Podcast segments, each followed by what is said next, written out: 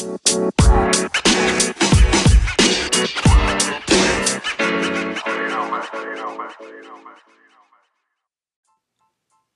yo, what it do, everybody? Thank you for tuning in to yet another episode of Pure Radio.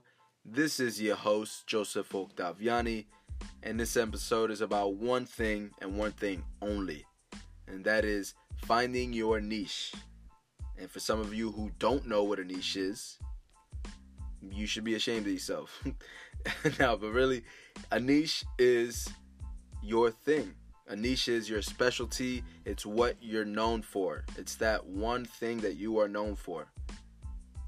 And I'm speaking about that because, and this is from experience, a lot of young artists try to dip into so many different fields and so many different talents and so many different whatever the fuck.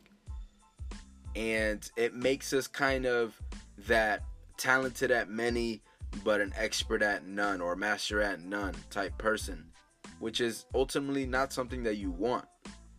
You want to focus on what you're most passionate about. You want to focus on what you're best at and just and, and keep growing to it. Keep growing. Keep working at it. Keep improving. Take that one thing and become a master at it. There's many different pieces there's many different pieces in art. There's many different pieces in creating a project.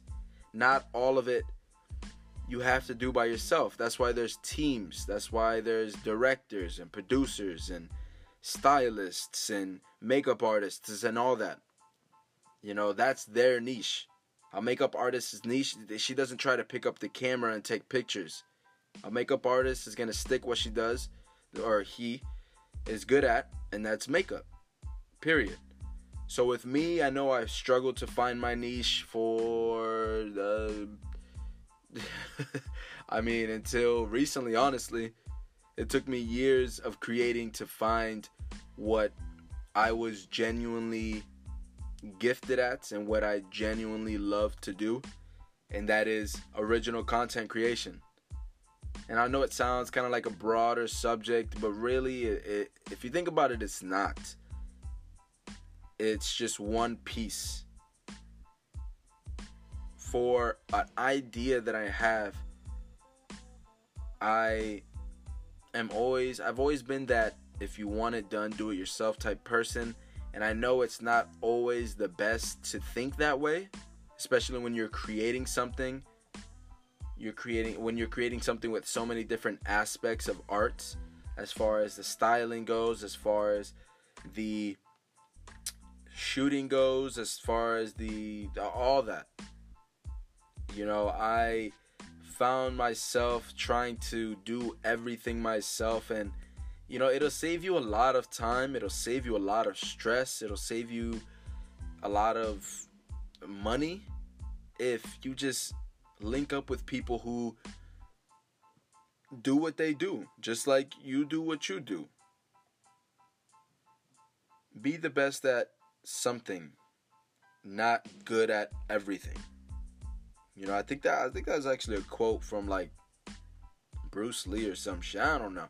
But anyways, I, I do want to give an example of what a niche is. And I learned it from this company that I'm working at currently.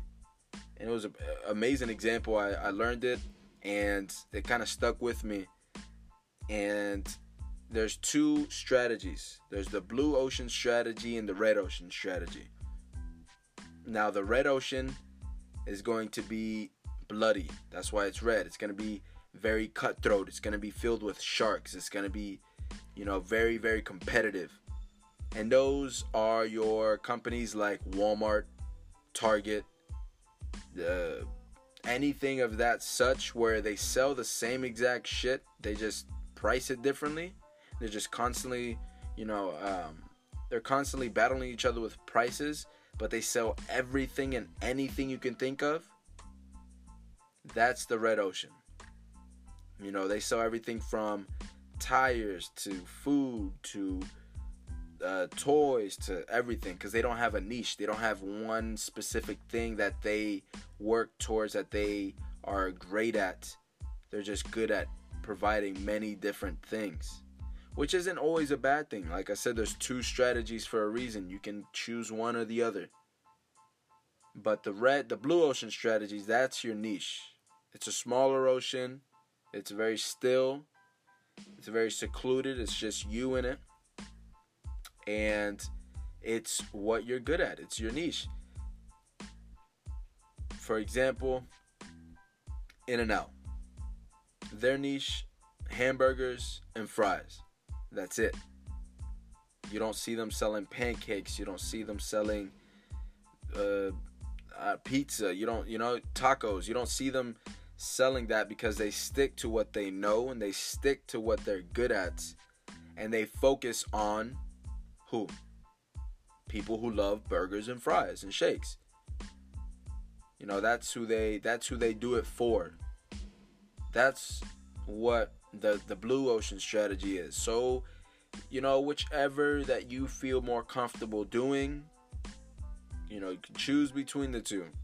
You can be either either be very competitive and try to fit into this lane and you know, to hope for the best or you can just work with your niche, master that, and go and create your own lane. Go and try to attract those people, and you know what I mean when I mean when I say those people that you want to attract. I'm not gonna be a hip hop DJ and try to market myself in the EDM world and the pop world and the, the classical, you know what I'm saying? That it's not that's not my lane. You know, that's just trying to spread yourself too thin. It's just trying to dip your hands into too many things, in my opinion. A niche, just stick with what you're good at, what you're great at. Not just what you're good at, what you're great at, what you're most passionate about. And do what you do. Simple as that. So thank you for tuning in to this episode. It means a lot when when people tune in and hear what I have to say. I don't just say it just to talk. Well, yeah, I do say it just to talk my shit. But the overall picture, it's just to relate to you guys and to relate to the artists who feel like they don't have a voice, who feel like nobody else is going through what they're going through, who just need someone to talk to, who need someone to listen to them. And I want to be that person because I know not growing up, but just growing up in this creative world. I, I, I, felt like I was alone with a lot of things. A lot of my struggles were just mine. And I know it's kind of a selfish way of thinking, but I definitely thought a lot of problems I was going through. When in reality, a lot of us are. And we aren't alone. And there's help. Not to say that you need intensive help or you need help like you're disabled or something. No. As don't be afraid to ask for help. Don't be afraid to ask for advice because there's people that are ahead of you already that have already been through what you're you're going through who will probably have great words of advice. So this is what I do it for. I do it for you guys. Thank you for tuning in. This is Pure Radio. This is Joseph Octaviani and until next time.